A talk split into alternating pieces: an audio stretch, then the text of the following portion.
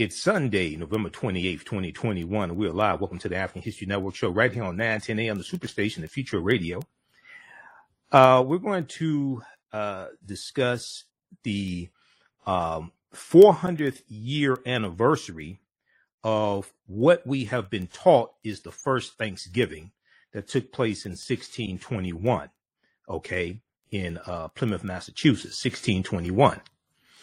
And more and more people are learning, and I posted a number of articles uh, on uh, November 24th, Thanksgiving Day, uh, or, November 25th, I should say, Thanksgiving Day, and um, dealing with the National Day of Mourning, the National Day of Mourning, which was first uh, celebrated in 1970. So this is the 52nd anniversary of the National Day of Mourning. But this is also um, the 400th year anniversary of what we have been told was the first Thanksgiving, and we've all seen a lot of uh, a lot of paintings of the first Thanksgiving and uh, the pilgrims um, feeding the uh, Wampanoag uh, Native Americans. Well, for a lot of uh, Native Americans, they don't celebrate Thanksgiving. They have a national day of mourning, and um, this year, 2021, is the 400th year anniversary of 1621 when we were told this was the first uh, Thanksgiving. Okay, so we're going to deal with some of that history. There was a big uh, article from uh, the Washington Post called This Tribe Helped the Pilgrims Survive for Their First Thanksgiving. They still regret it 400 years later. Okay. This tribe, and it's referring to the Wampanoag, uh, this tribe helped the pilgrims survive for their first Thanksgiving. They still regret it 400 years later. So we're going to break down this history and separate fact from fiction as we usually do uh, here on the African History Network show. Okay. Separate fact from fiction. And we'll talk about how uh, Thanksgiving evolved into uh, the celebration that uh, it is today. All right. So we'll discuss that. And then uh, also, we'll talk a little bit about the history of Black Friday. Uh, each year, I see misinformation floating around, uh, trying to associate the origin of Black Friday to slavery. I don't know where they're getting that nonsense from. Uh, notice when they do that, they don't cite any sources because there are none. It's just more nonsense. So we'll deal with some of the origins of Black Friday. We know Black Friday is the day after uh, Thanksgiving, and uh, it's usually the largest shopping day uh, of the year. Okay, so we'll deal with uh, uh, Black Friday as well and deal with some of that history and the origins of Black Friday. Then I did a special broadcast on Wednesday, November 24th, uh, at our a little past our regular time. We're normally on Monday through Friday, 11 p.m. to midnight. Eastern Standard Time and Sundays, uh, 9 p.m. 11 p.m. Eastern Standard Time. But Thursday, I'm sorry, Wednesday, because of the uh, verdict of guilty, guilty, guilty in the uh, McMichael Bryan murder trial of Ahmaud Arbery, we did a special broadcast on Wednesday. And it's, be it's been re airing on my Facebook fan page, The African History Network, The African History Network, and our YouTube channel, Michael Imhotep, I M H O T E P.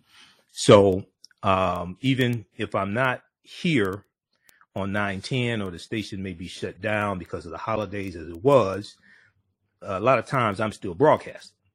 All right. So follow me on my Facebook fan page, The African History Network, The African History Network, our YouTube channel, Michael Imhotep, I M H O T E P. And you can um, watch the uh, video from Wednesday, November 20, uh, November 24th, where, where we dealt with the verdict and we dealt with the charges, etc. So we're going to do a, a, brief recap of that here today. And uh, Ahmaud Arbery's uh, mother, Wanda Cooper Jones, is uh, she talked about uh, being thankful for the guilty verdict. We know this was a tremendous um, we know this was a, a, a, tremendous weight on her and uh, Ahmaud Arbery's father.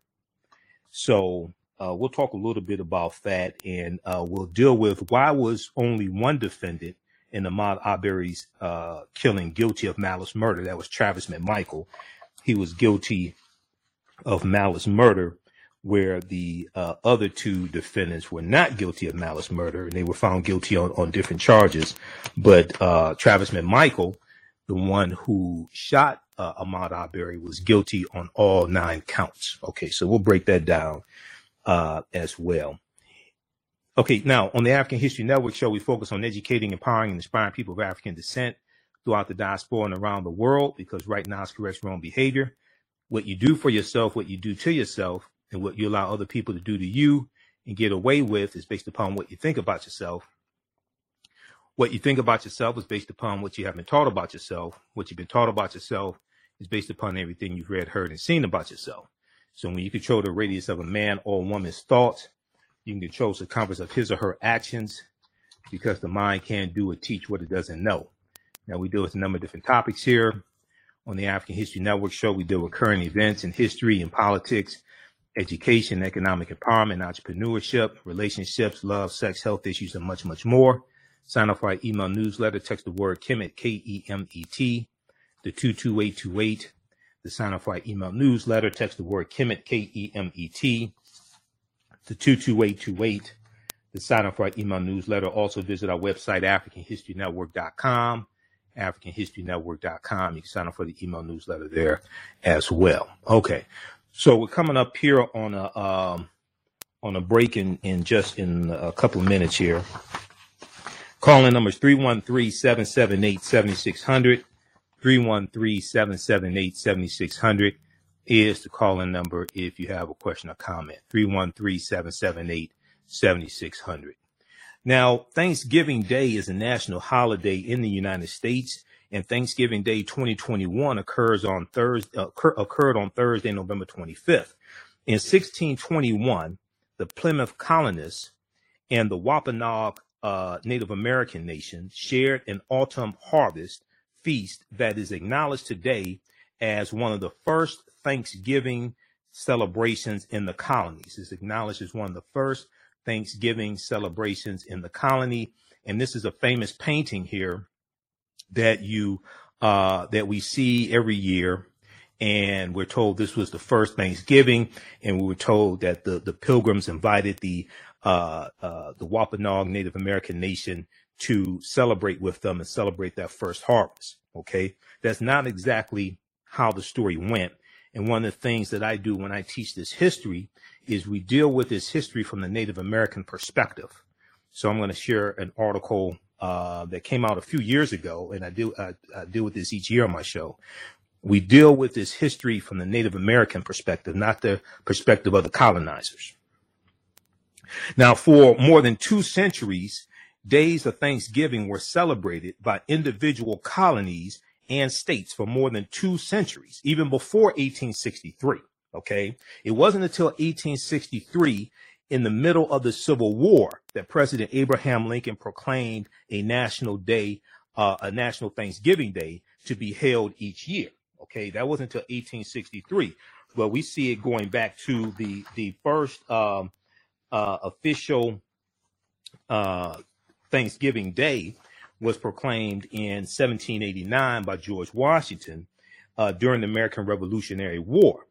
Uh, the Continental Congress designated one or more days of Thanksgiving a year, and in 1789, uh, President George Washington issued the first Thanksgiving proclamation by the national government of the United States. In it, in this proclamation, he called upon Americans to express their gratitude for the happy conclusion to the country's war of independence and the successful ratification of the U.S. Constitution. You listen to the African History Network show right here on 910 AM, the Superstation Future Radio. I'm Michael Imhotep. We'll be back in a few minutes. Welcome back to the African History Network show right here on 910 AM, the Superstation, Future Radio.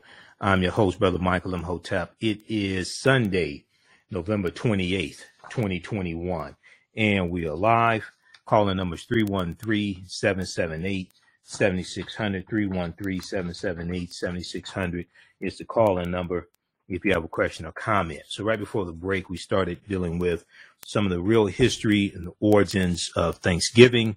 the National Day of Thanks, and we were talking about the Wampanoag Native American Nation, which is the Native American nation that the Pilgrims had a peace treaty with um, in 1621. So we're dealing with some of this history and separating fact from fiction, and we're going to deal with how what we've been told is the first uh, Thanksgiving in this country in 1621 the, the way it's been told is not historically accurate. And we're going to deal with this history from the Native American perspective.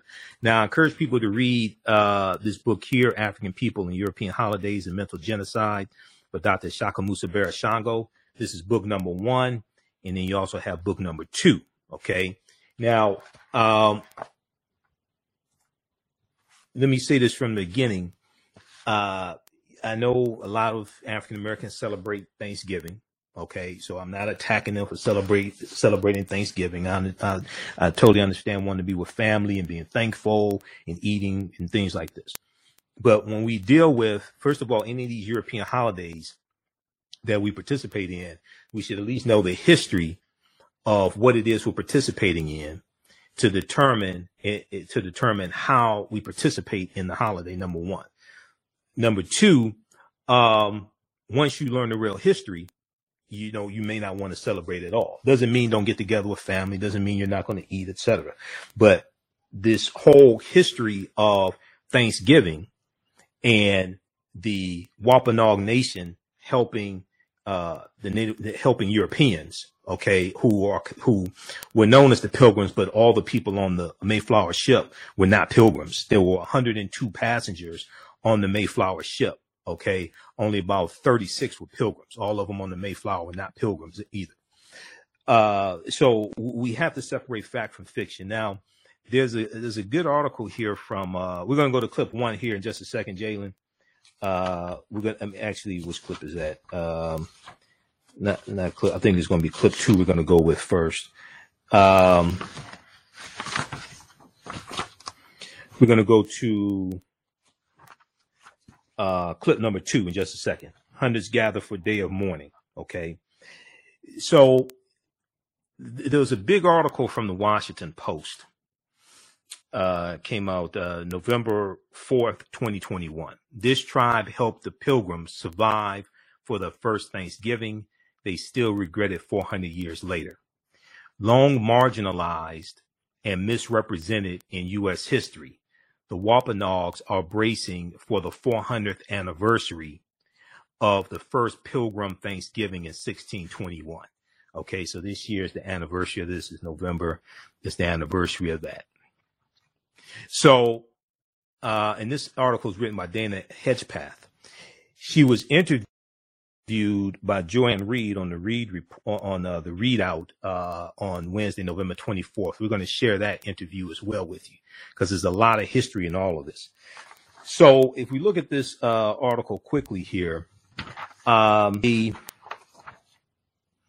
they talk about uh, uh, overlooking the chilly waters of Plymouth Bay. About three dozen uh, tourists swarmed a park ranger as he recounted the history of Plymouth Rock the famous symbol of the arrival of the pilgrims here four centuries ago. Okay. And they're in Plymouth, Massachusetts. The setting of this article is Plymouth, Massachusetts. Nearby, others waited to tour a replica of the Mayflower ship that carried the pilgrims across. On a hilltop above stood a quiet tribute to the American Indians who helped the starving pilgrims survive. Few people bother to visit the statue of uh, Osam uh, Osamoquin, Osamoquin, the um, the chief of the Wampanoag Nation, okay, whose people once numbered between thirty thousand to one hundred thousand people, and whose land what once stretched from southeastern Massachusetts to uh, parts of Rhode Island. Okay, so the day they, so the day the Wampanoag own about one half of one percent of the land they owned before these European colonizers arrived.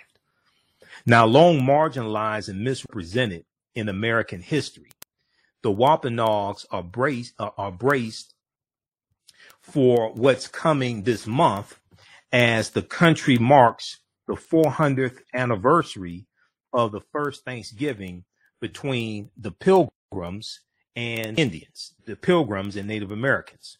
But the actual history of what happened in 1624, the actual history of what happened in 1624 bears little resemblance to what most Americans are taught in grade school, historians say. This, once again, is why the real history of this country has to be taught. Everything from 1621 to 1619 to 1526 when the Spanish were taking Africans into the territory we call South Carolina and Georgia, which was 93 years before. Uh, that's 93 years before uh, Jamestown, Virginia.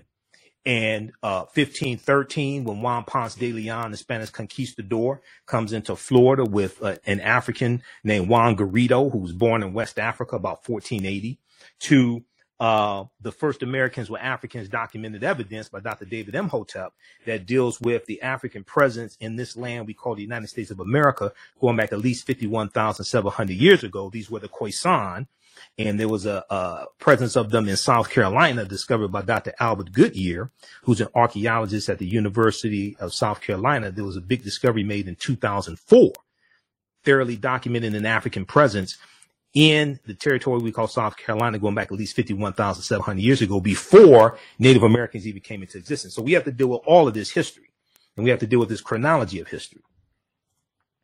So the actual history of what happened in 1621 bears little resemblance to what most Americans are taught in grade school, uh, historians say. All right. And th- then we see the attack on critical race theory, which is a which is a catch-all term, which is an attack on dealing with uh, teaching about the history of slavery and racism and systemic racism and white supremacy, things like this. Right? All this gets attacked because there's a there's a concerted effort to keep the truth from coming out. Now there was likely no turkey served, there were no feathered headdresses worn, and initially there was no effort. Initially, there was no effort uh, by the pilgrims to invite the Wampanoags to the feast to the feast they made possible. Just as Native American activists have demanded the removal of Cristobal Colon uh, or Christopher Columbus, his his uh, anglicized name, Christopher Columbus statues, and pushed and pushed to transform Columbus Day into an acknowledgement of his brutality towards indigenous people okay, as well as African people, because we know Columbus, first of all, as we've dealt with here on this show numerous times, because we separate fact from fiction. When we look at where Columbus went on his four voyages, and I, I teach about this in my classes on the weekend, uh, understanding the transatlantic slave trade, what they didn't teach you in school. When we look at where Columbus went on his four voyages, Columbus uh, never came to the land we call the United States of America. Okay, Christopher Columbus never came to the land we call the United States of America. You can go to history.com which is the official website of the History Channel, or you can look at other sources and look at where Columbus goes on his four voyages. He goes into the Caribbean, he goes into Puerto Rico, and Honduras, and Panama. He's in uh, the Bahamas that he calls San Salvador. He's in Hispaniola, uh, and we know the, the western third of Hispaniola becomes the French colony of Saint Dominique, uh, which becomes Haiti. Okay, he's he's in that area. He never comes to the land we call the United States of America. Okay, so we just, we just have to get that straight from the beginning. Now, just as Native Americans pushed to transform the Columbus holiday into an acknowledgement of his brutality towards indigenous people, they have long objected to the popular portrayal of Thanksgiving. Now, it's also important to note that um, uh, the Spanish Columbus is conquering on behalf of the Spanish crown. And in uh, 1501, 1502, the Spanish start uh, shipping Africans into those Spanish colonies. And then you have the Asiento de Negros of 1518, signed by King Charles V, also known as King Charles I of Spain, which was a license uh, given to European nations and um, European slave traders to supply Spanish colonies with African slaves, the Asiento de Negros, okay, 1518. And this is going to accelerate the transatlantic slave trade. And the Asiento is going to come about after um, um, Right Reverend Bishop Bartholomew de las Casas uh, uh, uh, uh, appeals to the king to stop enslaving the uh, Native Americans in the Spanish colonies uh, because he said the Native Americans had suffered enough, and he suggested that uh, the Spanish enslave uh, African people entirely, solely African people. Stop enslaving the Native Americans; they suffered enough. We need to try to save their souls and and totally enslave African people. Okay, this is Bartholomew de las Casas, who traveled on uh, voyages with Columbus, and he kept a diary. His diary was made into a couple of books. I read read his books back in college. He's later going to regret. He's later going to regret that decision, but the die was already cast. You set into motion the, the, the, the Spanish really helped to expand the transatlantic slave trade, especially with Columbus and his four voyages. Even though the Portuguese were the first ones involved in the transatlantic slave trade going back to 1441, the, the, the, the- when the Spanish get involved, is really going to is really going to uh, expand. Now, and we know the Spanish come here in 1526. Well, 1513 with Juan Ponce de Leon, the Spanish conquistador, but 1526 trying to set up a colony that was uh, today uh, South Carolina and, and Georgia. Now, for the Wampanoag Native Americans and many other American Indians, the fourth Thursday in November is considered a national day of mourning, not a day of celebration. A national day of mourning, not a day of celebration. We're coming up on a break. When we come back from the break, we'll talk about the National Day of Mourning and we'll talk about some of what happened at the National Day of Mourning on uh, Thursday, uh, November 25th, 2021. Listen to the African History Network show right here on 9 10 a.m. Superstation, the Future Radio. I'm. We'll be back in a few minutes. Hotep, everybody. This is Michael Imhotep from the African History Network. Our Black Empowerment Friday weekend sale is on right now.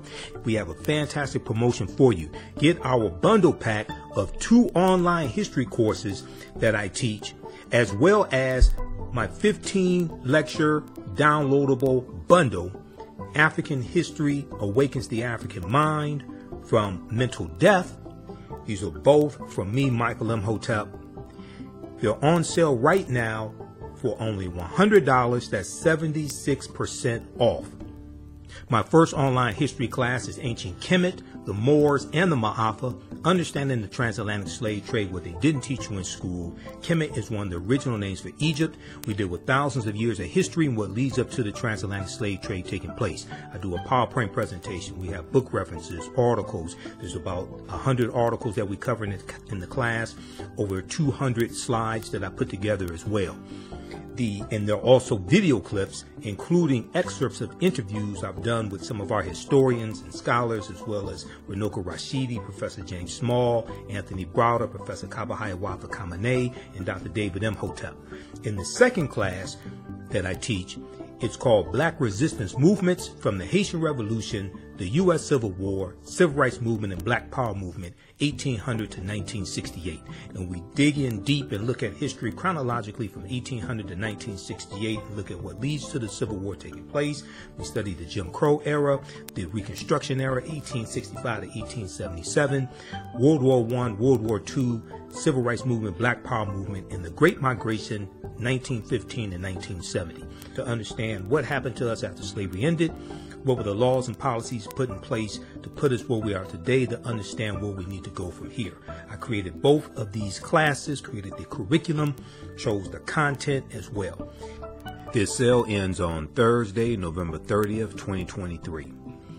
Visit our website, AfricanHistoryNetwork.com, AfricanHistoryNetwork.com. You'll see the promotion at the top of the page.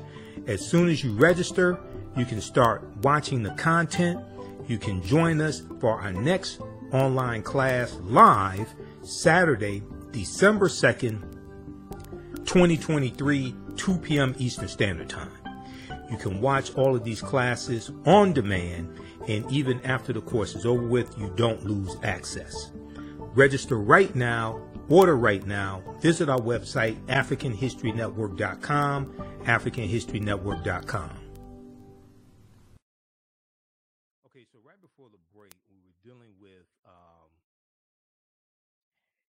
big article from the Washington Post that deals with Uh, this tribe helped the pilgrims survive for the first Thanksgiving. Uh, they still regret it 400 years later. This tribe helped the pilgrims survive for the first Thanksgiving. They still regret it 400 years later. Long marginalized and misrepresented in U.S. history, the Wampanoags are bracing uh, for the 400th anniversary of the first Pilgrim Thanksgiving in 1621. Okay, we're going to go to clip uh, two here in just a second, Jalen. All right, so uh, I, I, pulled up this article here during the break. Now, this is from um, uh, history.com. Now, this deals with uh, the Asiento de Negros. Also, Britannica.com has some good information on this as well. Uh, the Asiento. And uh, this is something that Dr. Molefi Asante uh, deals with as well. I've interviewed him twice. He's a friend of mine, chair of the Afro American Studies Department at um, Temple University, almost at Howard. That's uh, my friend Dr. Greg Carr over at Howard University. Um, details of brutal first slave voyages. Okay, this is from history.com. This dealt with some new uh, information that came out a few years ago. Okay, now this article is from uh, March 29th, 2019, updated, originally from August 31st, 2018. It talks about King Charles I of Spain, who signed an edict allowing slave ships to travel directly from Africa to the Americas. Human cargo on transatlantic voyages spiked nearly tenfold. And uh, in August of 1518, King Charles I authorized Spain to ship enslaved people directly from Africa to the Americas. The edict marked a new phase in the transatlantic slave trade in which the numbers of enslaved people brought directly to the Americas without going through a European port first rose dramatically. This is what this is what Spain did. Okay, and now keep in mind this is after the Spanish conquer uh, the Moors and uh, the Moors lose control of the last stronghold, uh, Grenada or Granada, January 2nd, 1492. Uh, this deals with the uh, Asiento de Negros. So uh, read this and also research the Asiento. The transatlantic slave trade didn't start in 1518, but it did increase after King Charles I authorized direct Africa to Caribbean trips that year. In the 1510s and 1520s, ships sailing, sailing from Spain to the Caribbean settlements of Puerto Rico and Hispaniola might contain as few as one or two enslaved people or as many as 30 or 40 uh, quote, by, by the mid 1520s, we're seeing 200, sometimes as many as almost 300 captives being brought on the same slave ship from Africa, uh, says uh, Professor David Wheat, a history professor at Michigan State University. It's difficult to trace what parts of Africa the captives on board came from at, at that point at that point in time, since many were captured on the mainland and shipped to island ports off the coast before Spanish boats took them to the Americas. So read the uh, read the rest of this here, but this deals with uh, this talks about the Asiento, and also um, hold on. This talks about the Asiento, and uh, Britannica.com has some good information on the Asiento as well. All right, now if we go back to this piece here from uh, the Washington Post, um, okay, so for the Wampanoag Native Americans and many other American Indians, the fourth Thursday in November is considered a national day of mourning, not a day of celebration. Because while the Wampanoags did help the Pilgrims survive, their support, uh, followed by years of slow unfolding genocide, and take and the taking of their land. Okay, so while the Wampanoag Native American nation did help the Pilgrims survive, their support was followed by years of a slow unfolding genocide of their people and the taking of their land. Okay, I, I think they might want to do over on that one. I think uh, if they had it to do all over again, or as Cher says, if uh, she could turn back time, I think if they could turn back time, uh, things would have turned out differently.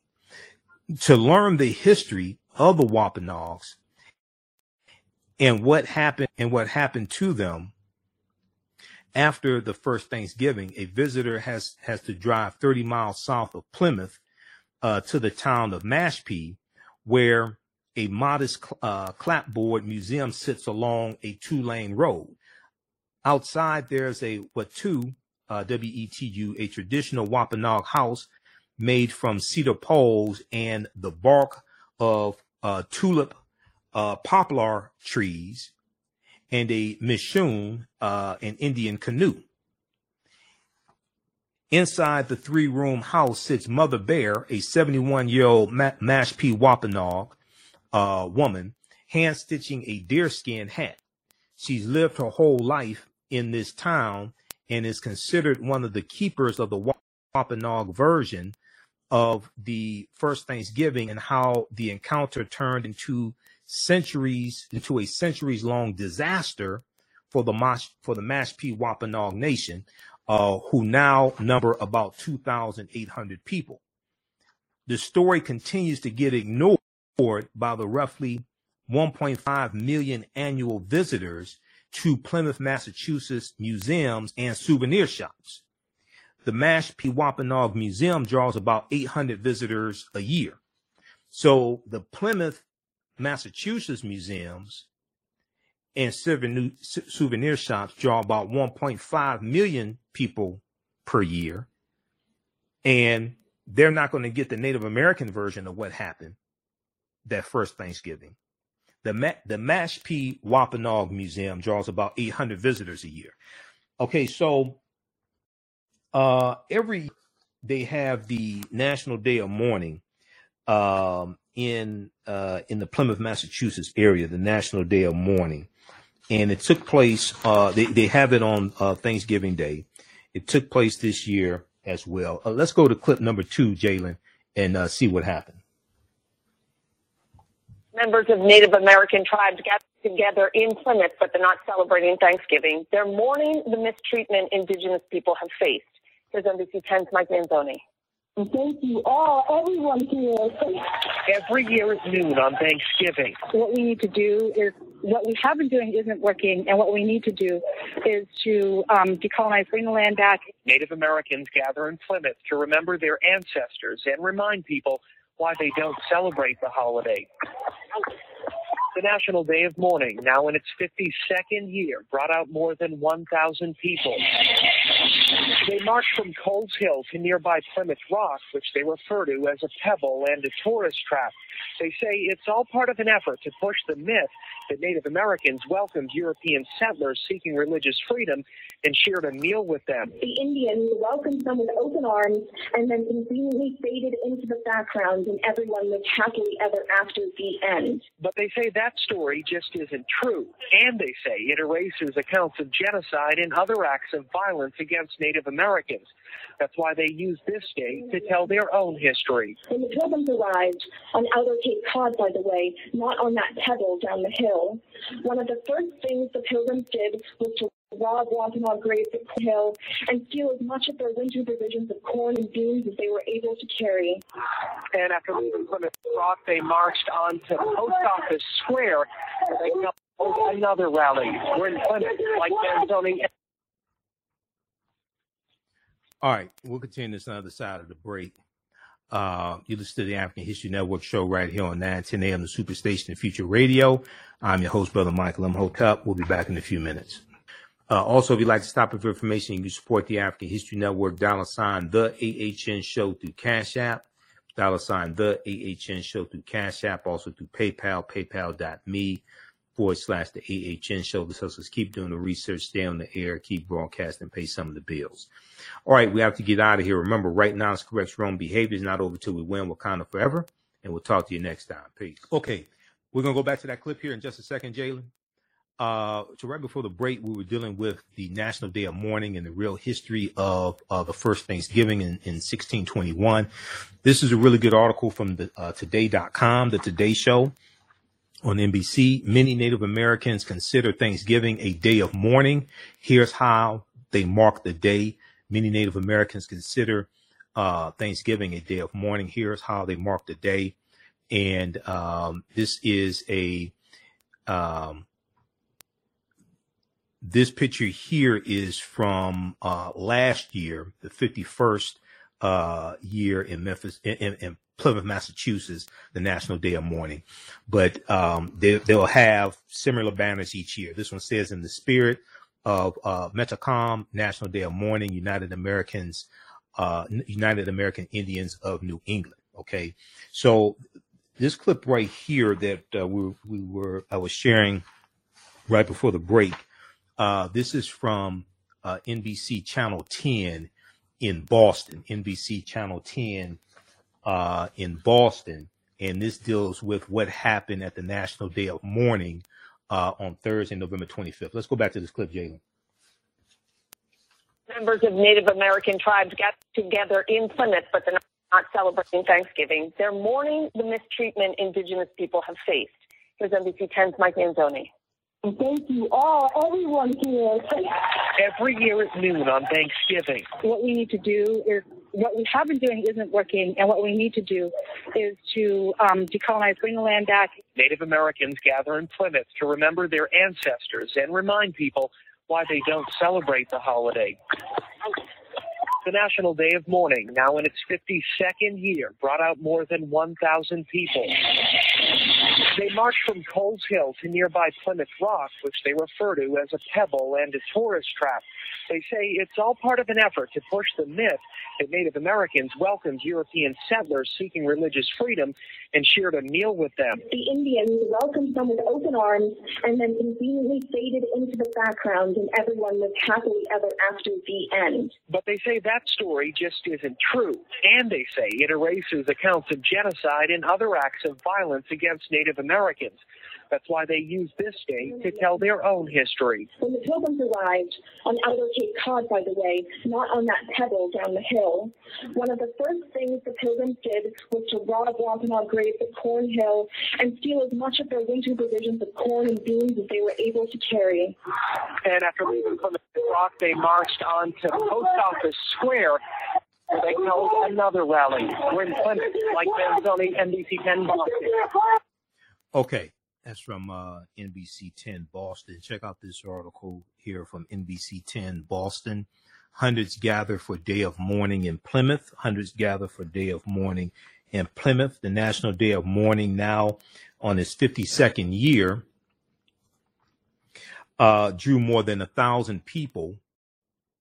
And let's go to this here. Okay, the National Day of Mourning now in its 52nd year, started in 1970, drew more than 1,000 people. Uh, they marched from Coles, C O L E apostrophe S, Coles Hill to nearby Plymouth Rock, which they referred to as a pebble and a tourist, a tourist trap, a pebble and a tourist trap. Okay, so check that out. Now, also, uh, NBC, let me see, um, ABC Channel 5 in Boston. The uh, ABC affiliate in Boston also ran a story on November 25th dealing with the National Day of Mourning as well. Let's go to clip number three, uh, Jalen.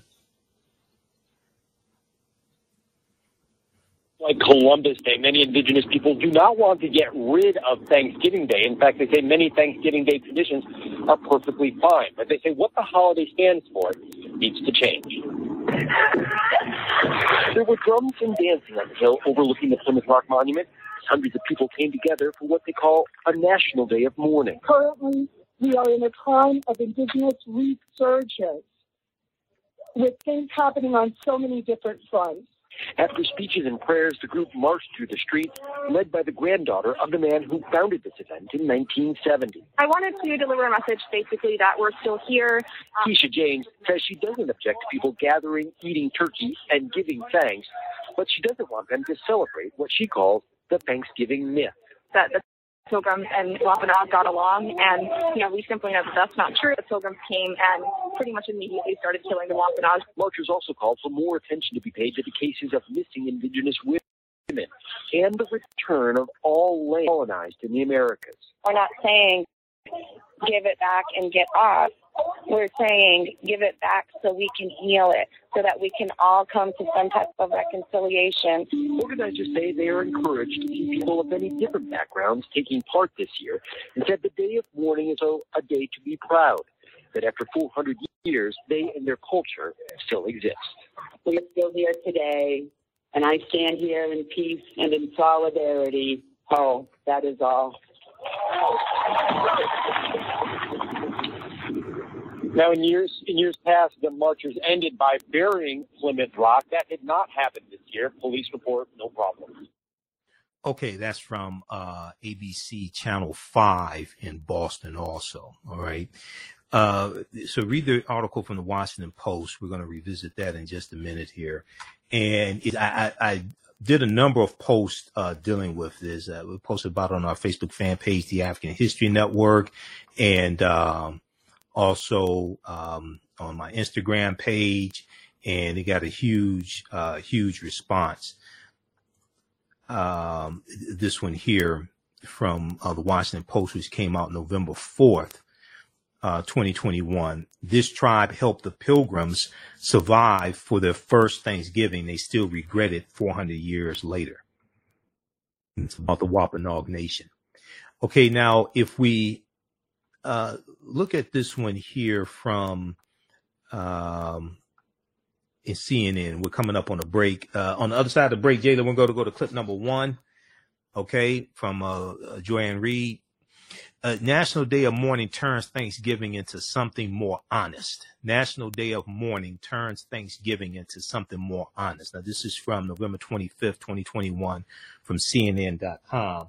And they give some background history uh, towards the end of, towards the bottom of page one on the National Day of Mourning. Okay. Uh, established in 1970, the National Day of Mourning uh, turns the fourth Thursday of November into, into something more honest. Uh, many indigenous people use the day not only to remember the suffering inflicted in the 1620s, but also to point out the struggles that indigenous people continue to face today in the form of uh, on top of so much else, violence against women and girls. They're also heavily afflicted by uh, COVID-19, by coronavirus. Now, when we look at the origins of, of National Day of Mourning, we'll deal with this on the other side of the break. Listen to the African History Network show. I'm Michael Imhotep right here on 910 AM Superstation, WFDF. We'll be back in a few minutes. Hotep, everybody. This is Michael Imhotep from the African History Network. Our Black Empowerment Friday weekend sale is on right now. We have a fantastic promotion for you. Get our bundle pack of two online history courses that I teach, as well as my 15 lecture downloadable bundle, African History Awakens the African Mind from Mental Death.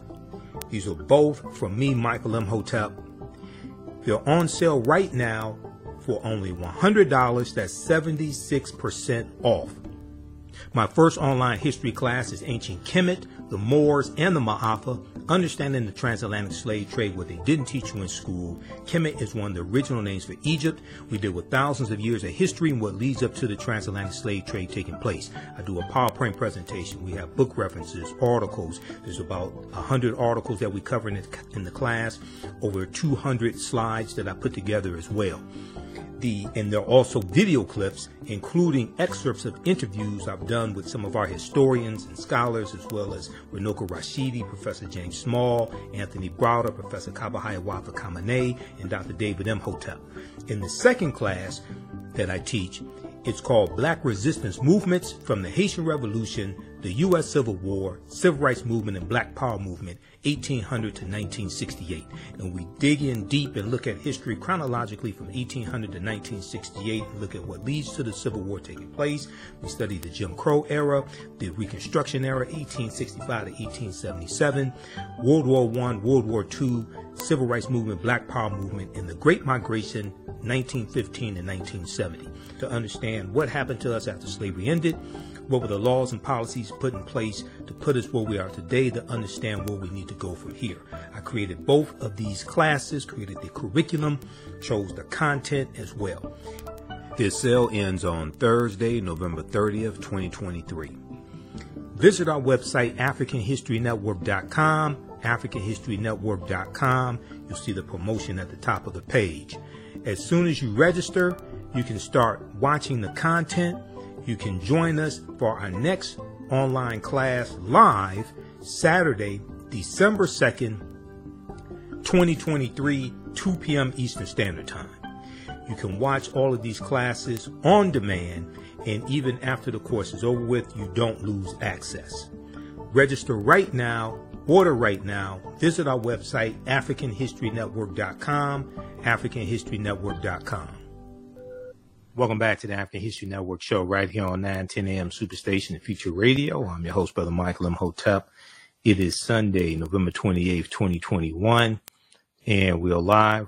Um, we're going to the phone lines in just a minute here. If you'd like this type of information, also you can support the African History Network. Dollar sign the AHN show through Cash App. Dollar sign the AHN show through Cash App. Also through PayPal, paypal.me forward slash the AHN show, paypal.me forward slash the AHN show. We're here six days a week, so this helps us keep doing the research, stay on the air, uh, keep broadcasting, etc. All right, let's go quickly here to the phone lines. Let's go to uh, line one. Let's go to Leroy, line one. Leroy, thanks for holding. Tell us where you're calling from. Yeah, thanks for taking my call. You know, I I, I heard this about the Indians and um, or the Native Americans, and uh, personally, you know, I mean, I, I'm a descendant of slavery, so you know, I look at you know what happened during slavery, where was they in, and plus, now you, that, you, you're descendant of Leroy, Leroy, Leroy, Leroy. You're descendant of slavery, or you descendant of former slaves? No, my family, we, we're the descendants of slavery. I wasn't born into slavery, but my great my great grandparents were. So And weren't they free from you know, slavery? And, and Weren't they free from slavery? I, Weren't they freed from slavery? well, no, they, they were they were free. Yeah, they were free from slavery. Okay, Right. so so so you're In descendant. You you you're descendant of former slaves. right. Okay. And so, you know, I'm, I'm and then when you look at Virginia, and you know, the, on the logo of Virginia, that's what they have is the Indian, the Indians on the logo of Virginia, uh, the state of Virginia, Commonwealth of Virginia. And I understand what they said, but at least they didn't put crack in and, and heroin and try to kill them off with that and rap music. Uh, but you know what, man? I noticed, and I tried to call in last week. After what happened to, uh, uh, the people that assassinated Malcolm X or were accused of that, you, you notice nobody nobody apologized to the Nation of Islam for, for, for blaming that on them, for blaming the, the assassination of Malcolm. Not one group, not one person come out and say, "Well, we apologize," because they, they blamed all that on the on on on, the, on the Elijah Muhammad, and that was wrong. Yeah, some people did. because Yeah. all the evidence even then, you know, the the, the word on, on the streets was then that Malcolm, that who paid for his trip to Miami and all of that, and that when he was going to give that that speech the day he was assassinated, that uh, he, you know, even then, you know, that that he was going to tell what the deal was and what really happened and who was, you know, who was behind kill, having him killed and all that. But it bothers me that you know when we look at the Indians and we, and what happened to Malcolm and them, that nobody apologizes when it's wrong. When they get caught dead, and I mean, it's, it's many YouTube videos, but the one YouTube video of the guy with the shotgun who killed, who actually fired the shotgun, Right. walked out in the New York, and wiped out the New York police with the shotgun hanging out his pocket, exposed, and the police just let him go. You know, now then, see, we didn't we didn't have YouTube back in the '60s, but the word of mouth, word of mouth was saying, "Hey, man, look here." And I'm gonna tell you something else. That where he gave the dollars for the bullets speech at, uh, at the church here in Detroit. King, King Solomon speech at, Baptist Church. you know what, sister? Yeah, the the the question and answer. He had a question and answer period after that speech. That's missing. That's missing. So it, it's know, it's missing from where? All these It's, things. it, wait, wait, wait, wait. The question and answers part is missing from where? You can't find it. If you can't find the question and answer period after the speech that he gave at the church, and, and at the time, that church was like a, um, it, it was a community hub. Okay. It was a community I'm- I'm hub back then. I'm, I'm they had sure. Golden Glove boxing and all that stuff back then at that church. Okay. That uh, Reverend, I think his name is Reverend Williams, or whatever his name I'm is. not. I'm not. I'm not certain that you can't. I'm not certain you can't find it, but okay. There, there are three versions of the speech. Also, he gave the speech uh, the, when he first gave the speech, that was um, March 29th, um, March 29th, 1964, in um, Washington Heights, New York. Then he gave it April 3rd, 64, in Cleveland, Ohio, Cory Methodist Church. And then he gave it April 4th, 64, King Solomon Baptist Church. Uh, I've heard the, I've heard the three different speeches. I, I'm, I'm I'm not certain that uh, that doesn't exist. So uh, it may it may it may be a situation where because I know there are records of it, so I'm I'm not certain that the the Q and A session doesn't exist. But okay, all right, all right, all right, Leroy. Thanks for calling. Keep listening. Okay, uh, keep, keep listening. Okay, we'll go to the next caller here in just a second. Um, everybody, I want people to really understand this. We have to understand history. First of all, I've had Dr. David Imhotep on this show, I think 13, 14 times. Uh, well, I've interviewed him 13, 14 times. I interviewed him first time before I even started on that. And I interviewed him first time back in 2011. He's the author of the book, The First Americans Were Africans Documented Evidence. This is, um, the 2000, this is the book that came out in 2011. His new book, cause I just interviewed him October 12th on Indigenous Peoples Day. His new book just came out, uh, about two months ago or so, because I interviewed him October 12th as well. So that's the last time I've interviewed him. All right. It deals with the African presence in the Americas dating back at least 56,000 years ago. But the, first one, that, that research at least 56,000 years ago in South, South America and 51,700 years ago in, um, uh, the territory we call South Carolina and Georgia okay, to today, because the territory we call South Carolina and Georgia. So African people were in this land going back tens of thousands of years before Native Americans even came into existence. As I, have said numerous times before, and I, I, I, I'm not sure, I'm not sure why people do this, but if you actually understand um, history, um, the the people when we say we're descendants of slaves, the slaves were freed in 1865. And then you look after slavery, they refer to as freedmen or former slaves or ex-slaves. Like we look at this article right here from the Zinn Education Project, November 28, 1898. First National Convention of the Ex-Slave Mutual Relief Bounty and Pension Association. Okay, that that that that meeting took place um, November 28th, uh, 1898. Okay, 1898 is the same year that the uh, that Louisiana uh, rewrote their state constitution to impose poll taxes and literacy tests and to um, uh, suppress the African American vote, things like that. That was also in 1898. 1898 is also the year that you had Williams versus Mississippi, U.S. Supreme Court case to challenge the uh, Mississippi State uh, Constitution of 1890 that imposed literacy tests, and the U.S. Supreme Court ruled that um, the uh, what's known as the Mississippi Plan of 1890 did not violate the 15th Amendment to uh, the U.S. Constitution, 15th Amendment of 1870. Uh, and, and those poll taxes and literacy tests, they were obstacles to African Americans voting. They were obstacles to the 15th Amendment, but U.S. Supreme Court upheld that in, in Williams versus Mississippi.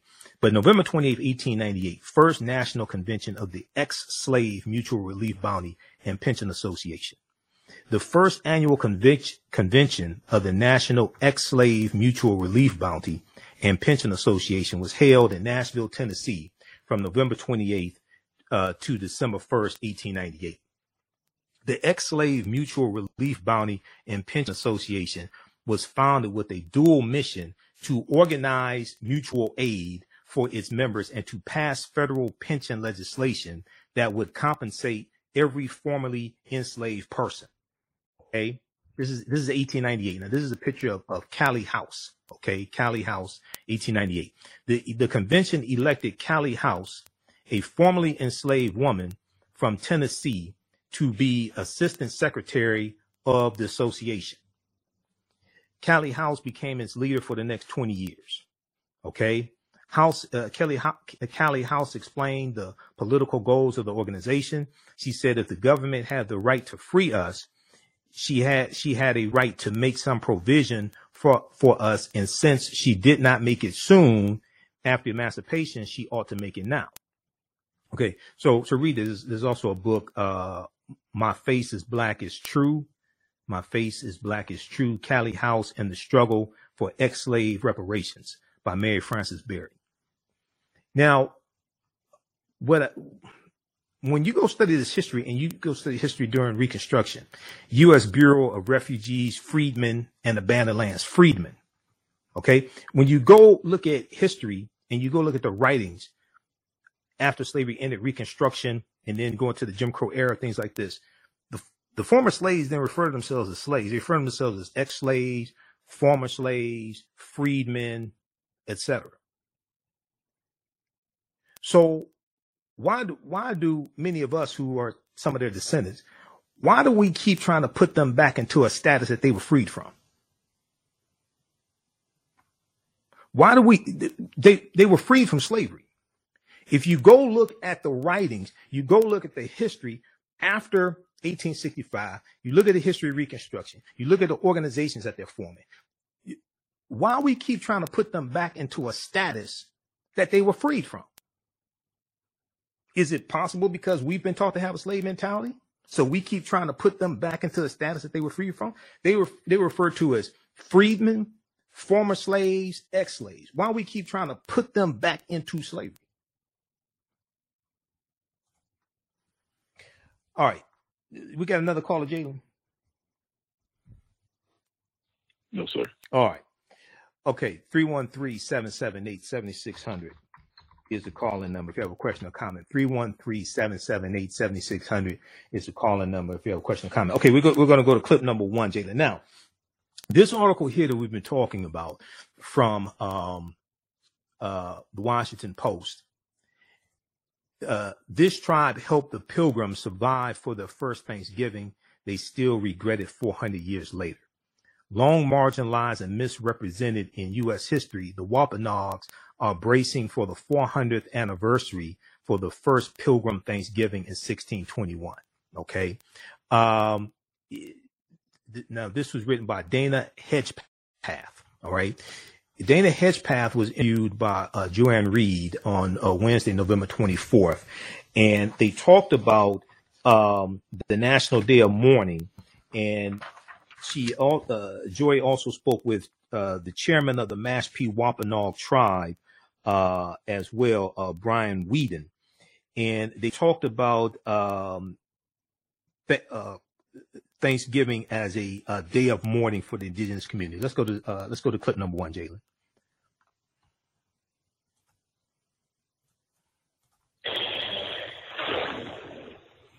This year marks 400 years since English pilgrims and the Eastern Wampanoag allegedly sat down and broke bread.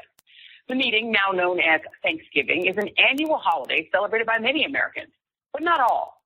Flip open any children's book about that day, and you'll read about the hard-scrabble pilgrims who landed on mostly uninhabited land, and thanks to Native Americans, festooned in feathers, they survived and celebrated that feat around wild turkey and corn. Except that's not how it happened. As the Washington Post recently noted, the Wampanoag, a name that means the people of the first light, had lived on these lands as far back as 10,000 years, far longer than any American. By the time they had met the pilgrims, their community had already been devastated by an epidemic brought to their shores by previous English settlers. So in 1620, when they watched Mayflower strangers invade their land, they thought they would try things differently. And by the spring of 1621, they made contact. In the fall of that year, the Pilgrims, who struggled through a harsh winter and learned how to plant beans and squash thanks to the, thanks to the Wampanoag, celebrated the success of their first harvest. They didn't think to invite the people who helped save their lives.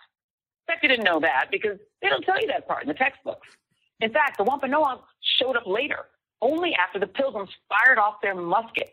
Naturally, the Wampanoag heard the gunfire and thought war was afoot.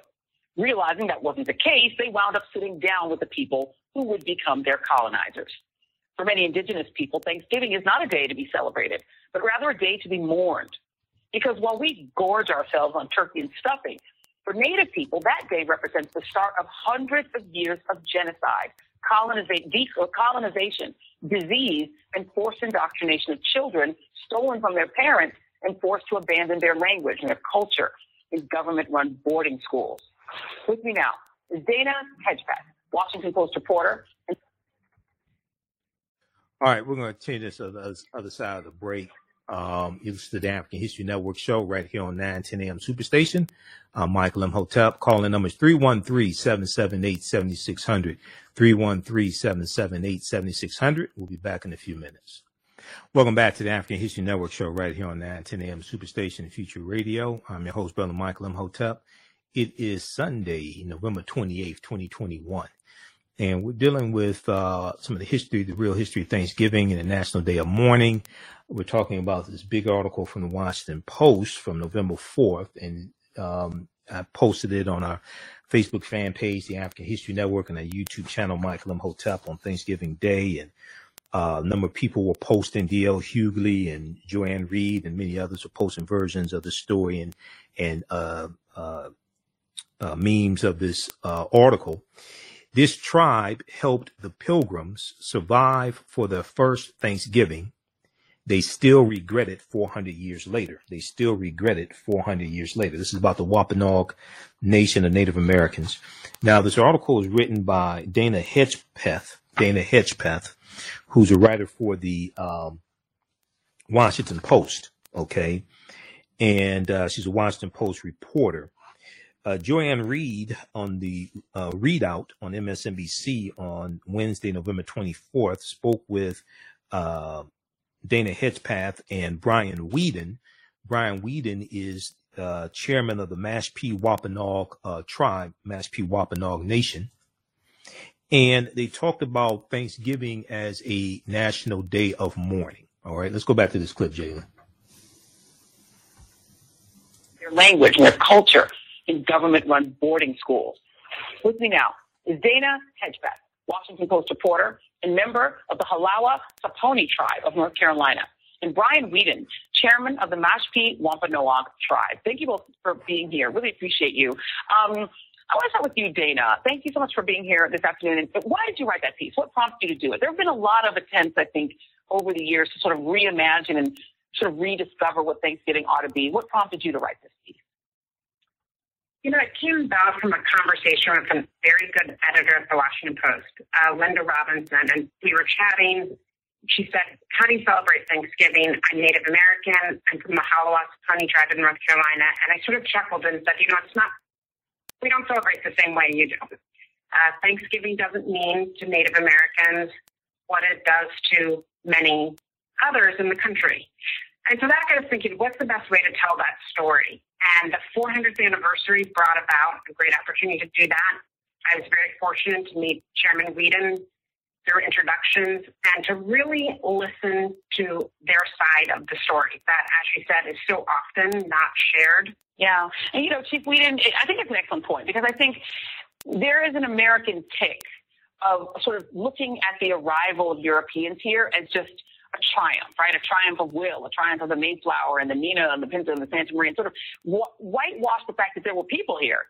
And then to take those people and just make them, well, those were their friends, and they gave them corn, and then everybody did Thanksgiving. And to wipe out really what was a, a really tragic history, including for the Wampanoag, of, you know, encountering European settlers getting wiped out by disease, maybe smallpox or whatever germs they were carrying, and then encountering them again, and then being colonized how do the Wampanoag look at Thanksgiving, and, and what what would you be doing on that day?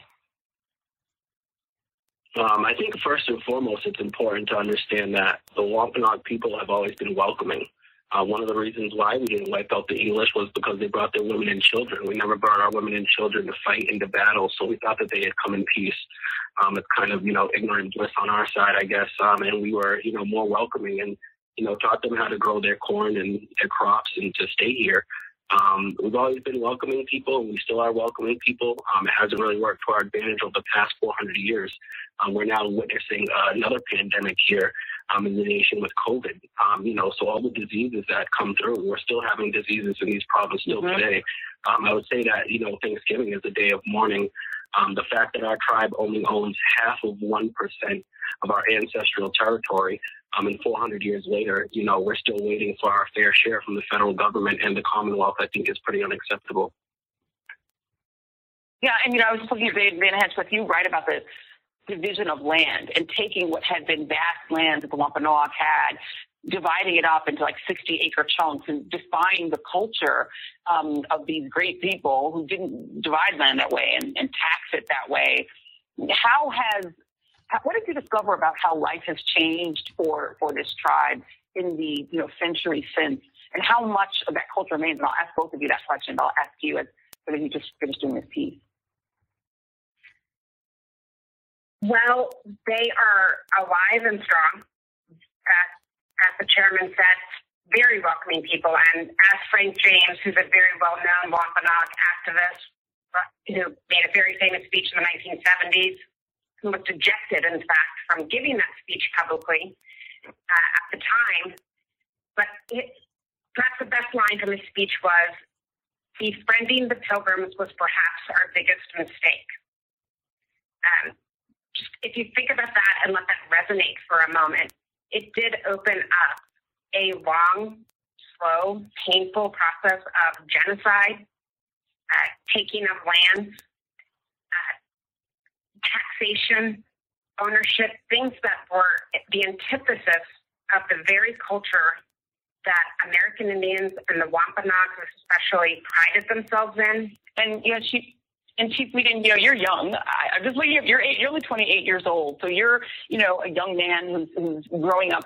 You know, both in within your tribe and in your culture, but in this country. And I wonder, what do you say to people who just want to move on, who just want to do the tomahawk chop at an Atlanta Braves game, who are like, why are you making such a big deal out of that? Why can't we just do Thanksgiving the way we want to?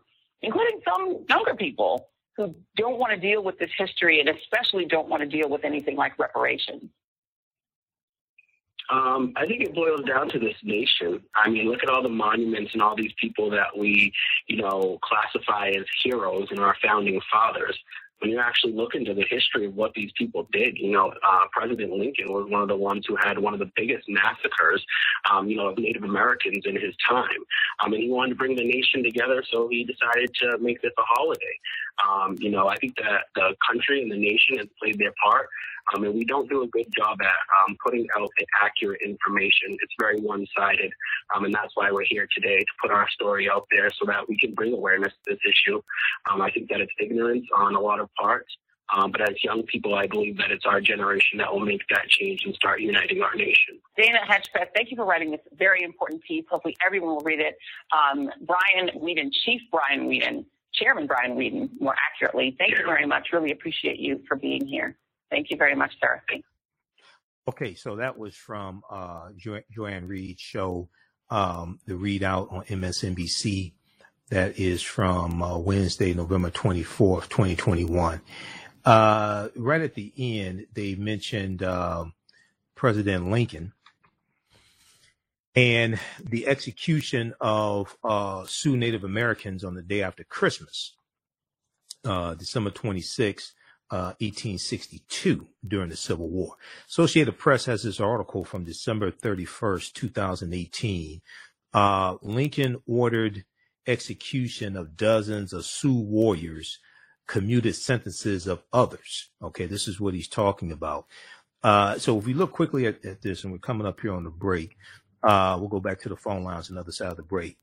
Uh, so, so the claim is on social media, social media posts circulating recently stated, uh, quote, on this day, uh, December 26, 1862, 38 Native Americans are executed in the U.S.'s largest mass uh, hanging. The execution was ordered by Abraham Lincoln, President Abraham Lincoln, during, during the Civil War, which is 1861, 1865. Uh, so this is true, and there's numerous sources on this, numerous information you can research on this. Um, 38 Native Americans were hanged on December 26, 1862, as ordered by uh, former, what well, he was then president, uh, Abraham Lincoln. They say former president Abraham Lincoln, but he was president at the time. Abraham Lincoln, after the 1862 Dakota War, which also, which was also known as the Sioux Uprising of 1862. The sentences of 265 others were commuted. Okay. A mili- so here's what happened. A military commission sentenced 303 uh, Sioux uh, Native American fighters to be executed after deadly fights white settlers and soldiers had with Indians, Native Americans angry about the loss of their homeland and lack of access to food. Harold Holzer, H O L Z E R, author of several books on Abraham Lincoln, told the Associated Press in a telephone interview that Lincoln reviewed, quote, every one of these capital cases, end quote. Now, according to reporting uh, by the Associated Press, the original trials were a farce, some taking as little as five minutes. In addition, the Native Americans were denied counsel, denied attorneys, and did not understand what was being said. Uh, after the review, Abraham, President Abraham Lincoln uh, decided there was evidence that 39 uh, Sioux uh, Indians were guilty of murder or rape during uh, the uprising and ordered their execution. The remaining 264 sentences were commuted. In addition, one of those sentences uh, one of those sentenced to be executed received a reprieve before the December 26, 1862 hanging of 38 Sioux warriors. Uh, Lincoln went against the advice of federal, fellow Republicans in Minnesota who warned that showing mercy would, quote, carry a large political cost. Showing mercy would, quote, carry a large political cost and that, quote, lessons needed to be taught, end quote, according to Holzer. All right. Um, you listen to the African History Network show right here on 910 AM Superstation, the Future Radio. I'm Michael Imhotep. We'll be back in a few minutes. Welcome back to the African History Network show right here on 910 AM Superstation, the Future Radio. All right, calling numbers 313-778-7600. 313-778-7600 is the calling number if you have a question or comment. So right before the break, we were dealing with uh, the real history of uh, Thanksgiving and what uh, actually happened at what we've been told was the first Thanksgiving in 1621. Uh, and we've been dealing with uh, the National Day of Mourning also. Uh, many Native Americans look at, and some African Americans, I'm one of them, look at Thanksgiving as a National Day of Mourning. People that understand history look at it as a National Day of Mourning and we talked about the National Day of Mourning that took place in uh, Plymouth, Massachusetts, uh, on uh, Thursday, November 25th. Uh, also, okay. Uh, we're going to go back to this other article from CNN in just a minute, and then uh, there's an article that I share each year from Indian Country Today, Indian Country Today, that deals with what really happened at the first Thanksgiving. We'll look at that briefly. Um, and th- this article came out originally, I think it was like 2012, um, 2011, 2012. So I usually uh, talk about this each year. There's more information now dealing with the real history behind the first Thanksgiving and how what we've been told was the first Thanksgiving is uh, inaccurate. There's more information now than there was like in 2011, 2012. Okay, uh, let's go back to the phone lines. Let's go to um, Jatan. Jatan, welcome to the African History Network show. Tell us where you're calling from. Thanks for holding. Thanks for having me, uh, Mr. Uh, Imhotep. And thank you so much for uh, taking my call and pronouncing my name correctly. I appreciate that. Okay, no problem. Calling from Baltimore, Maryland. Oh, Baltimore. Okay. Yeah, calling from Baltimore, Maryland. Um, to say it's a damn shame is an understatement. You know, I grew up with the mythology Mm-hmm. of Thanksgiving. You know, they taught us in school, and uh, they even had pictures. You know, they had imagery to kind of go along with the with the myth, Right. and and we sort of grew up with that, and um, so did most of the people I know. You know, Mhm. my family and and such, and it sort of morphed into uh, a day of Thanksgiving. Uh, but I never, I can't say I've, I only recently heard about the day of mourning. Mm-hmm. Um, since 1970. Since 1970, yes. National Day of Mourning has been taking place. Yeah, since 1970. Wow, Mhm. wow. I, you know, no, nobody told us. you know, and and I'm just recently learning that. You know, in the in the last couple of years, um, even even even the way they narrate, I guess the you know quote unquote correction. You know, the ticker tape on uh, Miss Reid's show read the indigenous story of Thanksgiving Mhm. as if that's an alternate story. You know what I mean? As if that's not the story. As if, you know, the, that's not the truth of what happened. This happens to be their version of what happened. And, you know, like I said, to say it's a damn shame is an understatement. My question to you, though, is okay, now I know, now what? You know, how do I introduce this to, uh, you know, family members and, and, and, you know, people that I know, people that I, that I encounter? Like Miss Reid, sta- Miss Reid stated, you know, people don't want to hear that. They don't want to, they don't even want to hear about their own ancestors. They they don't want to hear that. I don't. Can we just can you just pass us, the, yeah. the potatoes out? Who made the potatoes out? Can just pass the turkey? Right. I don't. I don't want to hear that. So, so what? So I think So how do we, you know, Right. how do we move our community towards uh, uh, a more um, honest and authentic uh, uh, narrative? Right. Okay. So the way to do that, and we, and we got other callers too. So the way to do that, uh, I think, is one, read these articles that I'm sharing with you, because this deals with the history and it deals with a Mhm. lot of history that we have not been taught, and it deals with it ties into Native American history. Uh, th- th- there's a really good one from Washington Post. There's another one I'm about to share that I usually share each year. Uh, and this deals with what really Mhm. happened at the first Thanksgiving, the Wampanoag side of the tale.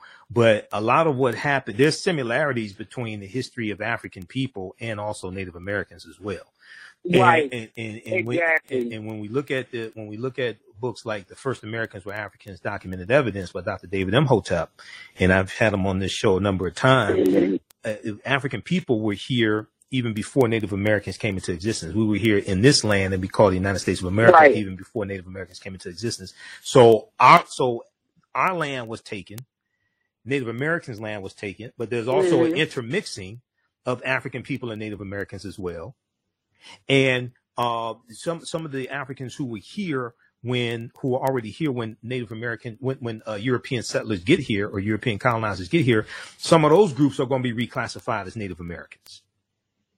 Okay, so um, i- if you if you don't understand that history, you you won't know what happened to those populations and uh, deal with uh, name changes. Okay, and and then you and then also you're going to Right. have um, you're going to have some Native Americans who were enslaved by the English and taken into England.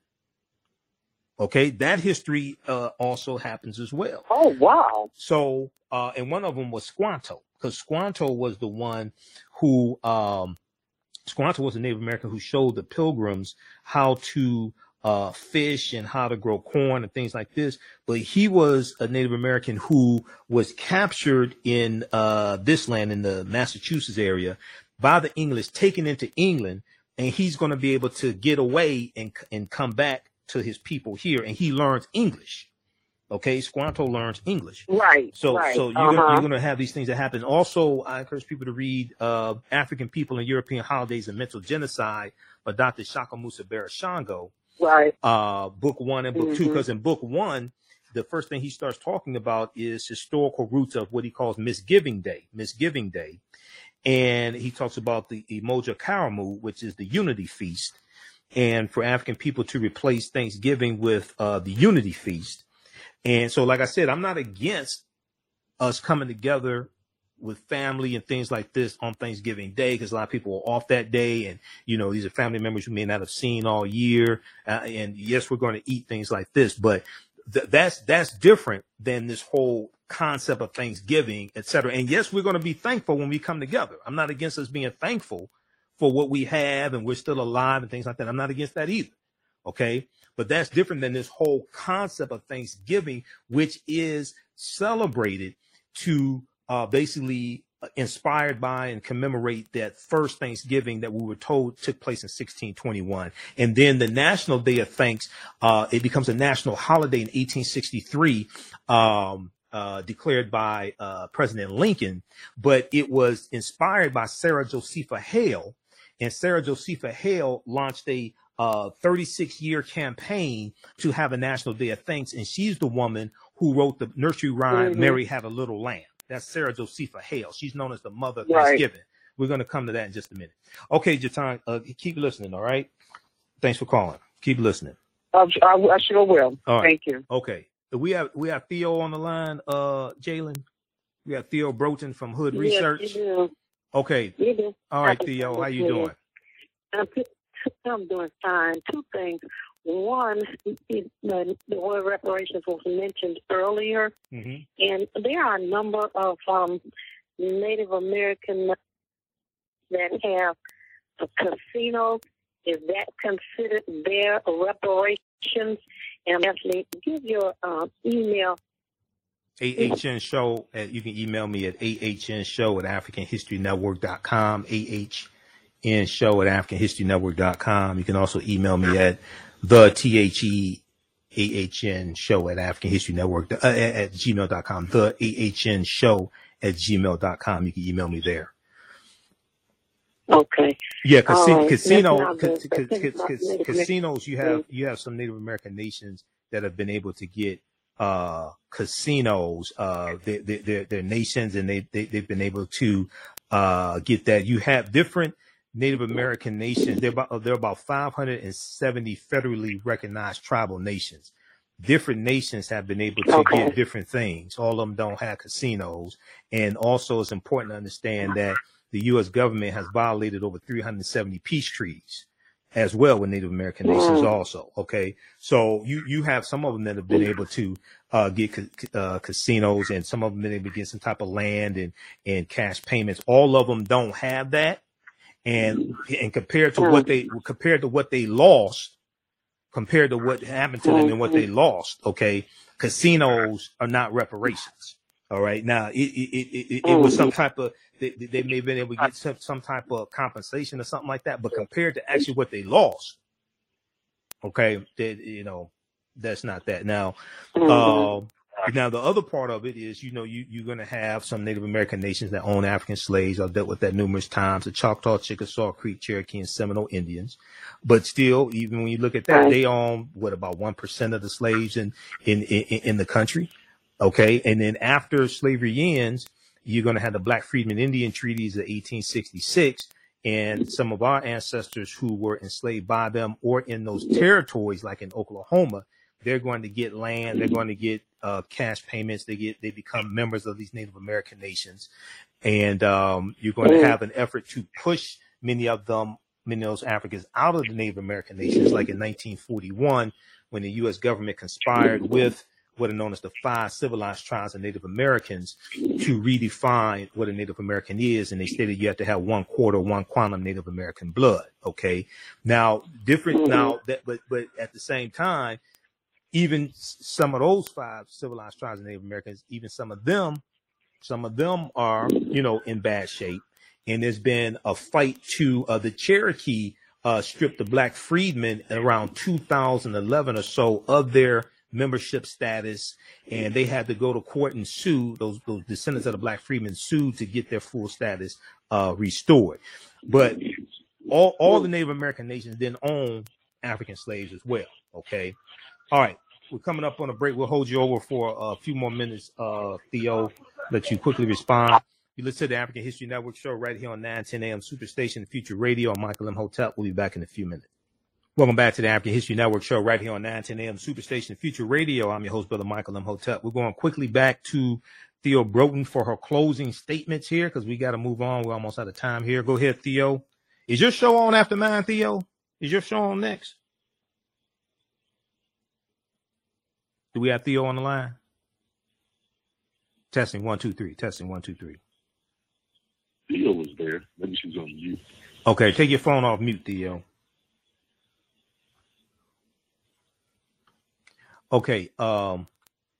Okay. Uh. uh, uh get get Theo straight, Jalen, and just let me know uh, when we have her straight. We'll bring her back on for just a minute.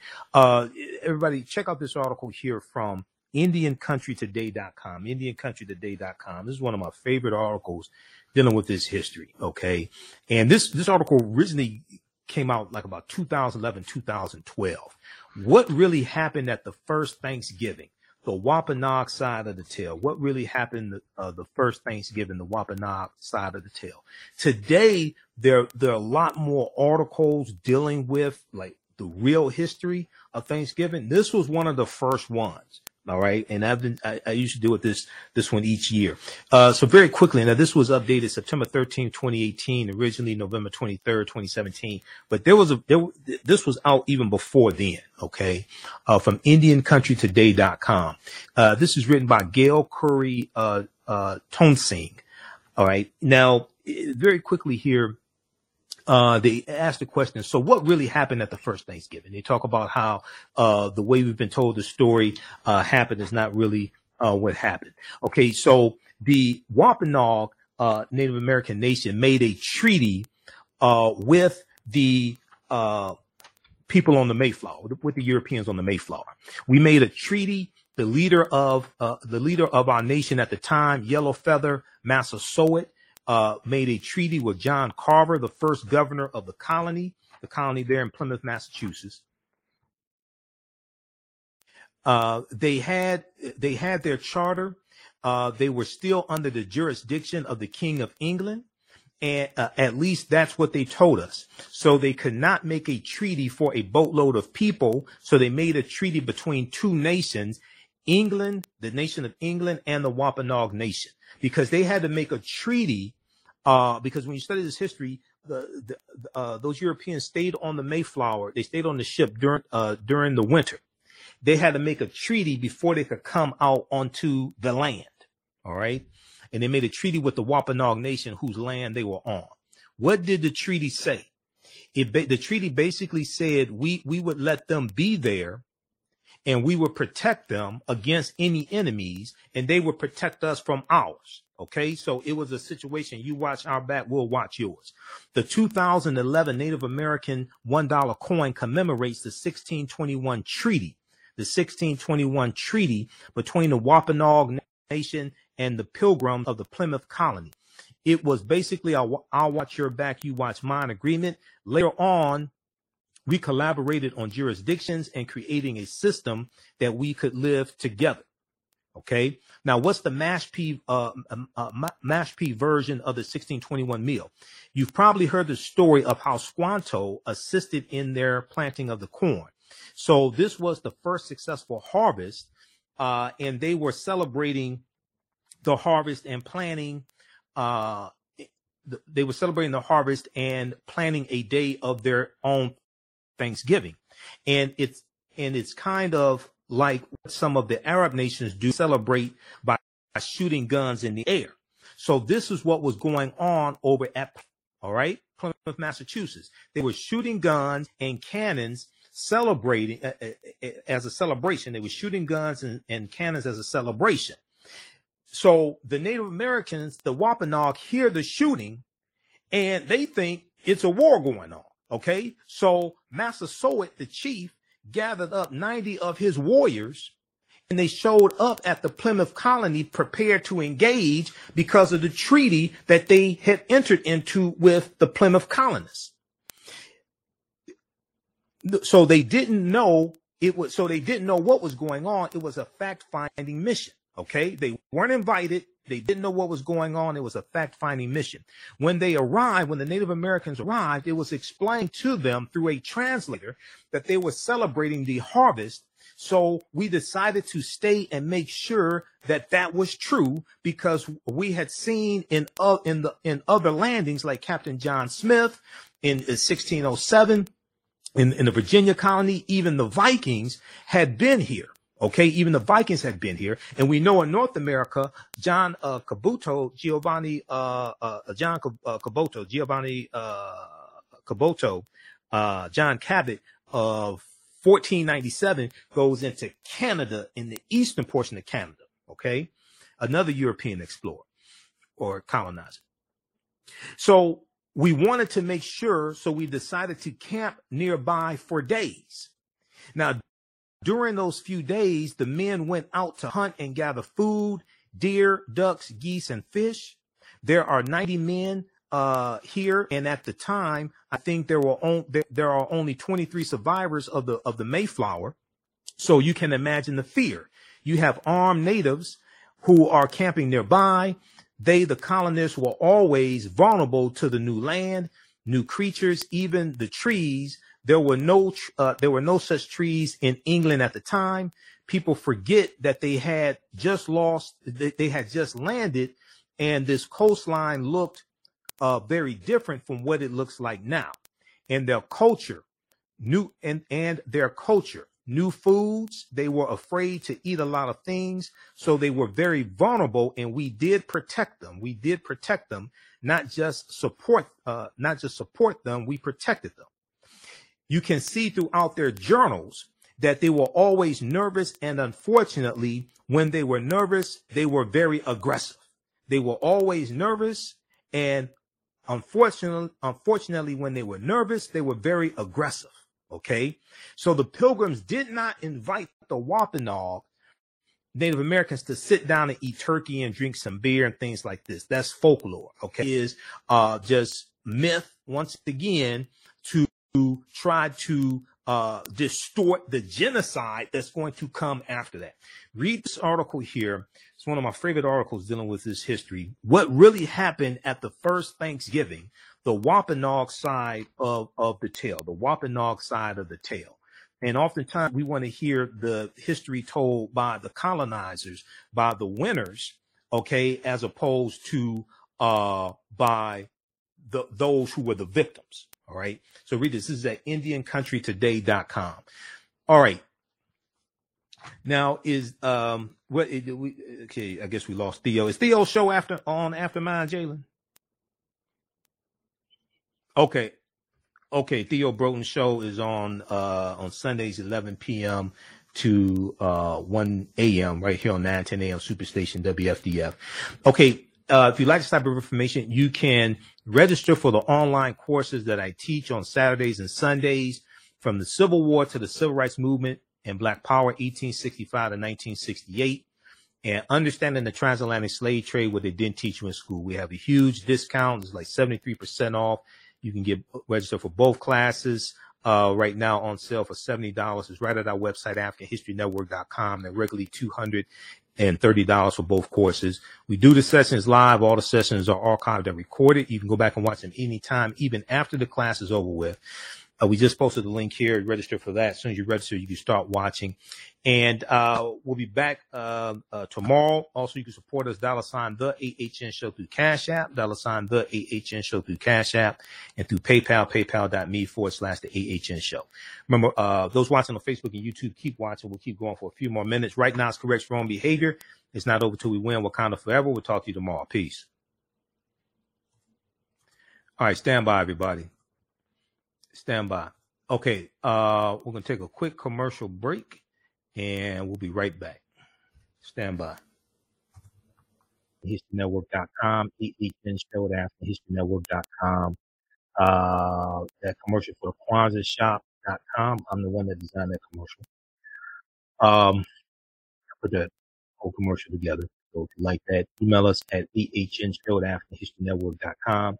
Our current promotion is buy one month, get two months free. We have two or three more slots left. There's a couple more commercials I have to do. All right. Um, so right before the break, and we posted the information here so you can register for my online courses as well. Um,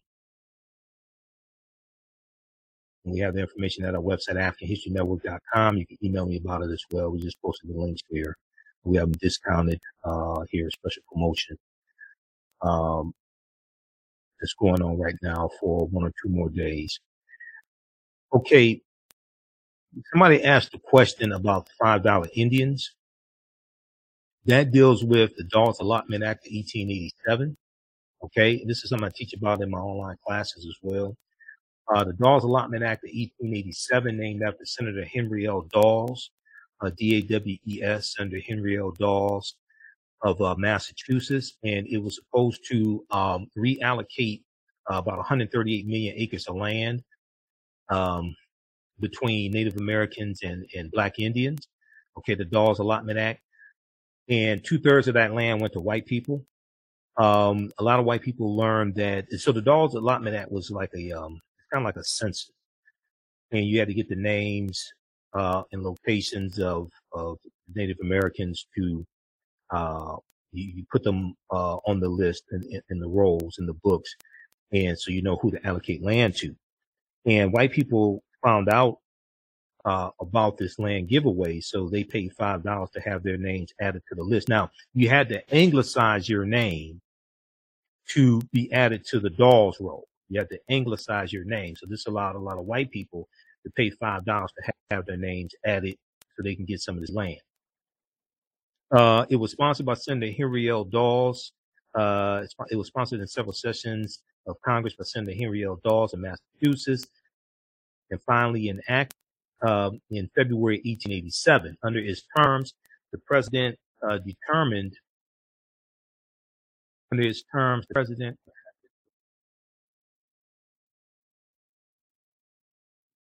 under its terms, uh, the president determined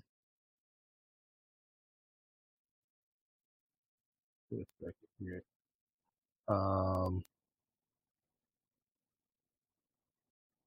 Okay, the president determined the suitability of the recipient and issued the grants, usually by a formula of 160 acres to each head of household and 80 acres to each unmarried adult, with the stipulation that no grantee could alienate his land for 25 years.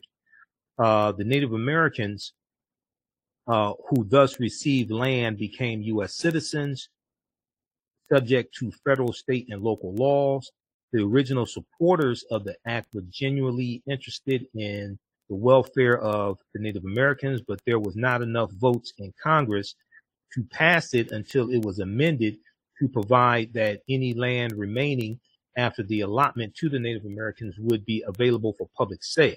Okay. There was not, there were, there were not enough votes in Congress to pass it until it was amended, until it was amended to provide that any land remaining after the allotment to the Native Americans would be available for public sale. The combined influence of friends of the Native Americans and land speculators assured passage of the act. Now, under the Dawes Act, Native American life deteriorated in a manner not anticipated by its sponsors. The social structure of the Native American tribes uh, was weakened Many nomadic Native Americans were unable to adjust to an agricultural existence. Others were swindled out of their property, and life on the reservation came to be characterized by disease, filth, poverty, and despondency. The act also provided that any surplus land be made available to whites, who by 1932 acquired two thirds of the 100 uh, of the 138 million acres uh, of land the Native Americans held had held in 1887. All right. So uh, the Dawes Allotment Act of uh, 1887.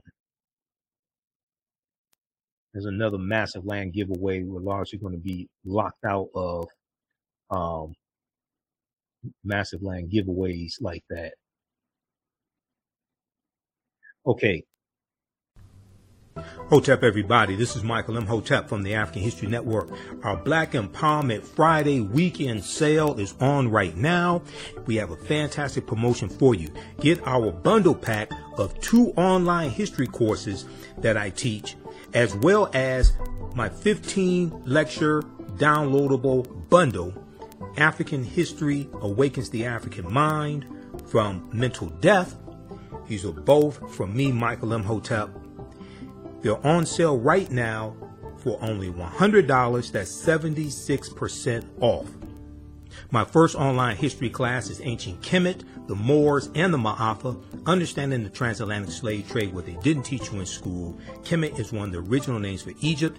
We deal with thousands of years of history and what leads up to the transatlantic slave trade taking place. I do a PowerPoint presentation. We have book references, articles. There's about 100 articles that we cover in the, in the class, over 200 slides that I put together as well the and there are also video clips including excerpts of interviews I've done with some of our historians and scholars as well as Runoko Rashidi, Professor James Small, Anthony Browder, Professor Kaba Hiawatha Kamene, and Dr. David Imhotep. In the second class that I teach, it's called Black Resistance Movements from the Haitian Revolution, the U.S. Civil War, Civil Rights Movement, and Black Power Movement, 1800 to 1968. And we dig in deep and look at history chronologically from 1800 to 1968 and look at what leads to the Civil War taking place. We study the Jim Crow era, the Reconstruction era, 1865 to 1877, World War I, World War II, Civil Rights Movement, Black Power Movement, and the Great Migration, 1915 to 1970 to understand what happened to us after slavery ended, what were the laws and policies put in place to put us where we are today to understand where we need to go from here. I created both of these classes, created the curriculum, chose the content as well. This sale ends on Thursday, November 30th, 2023. Visit our website, AfricanHistoryNetwork.com, AfricanHistoryNetwork.com. You'll see the promotion at the top of the page. As soon as you register, you can start watching the content.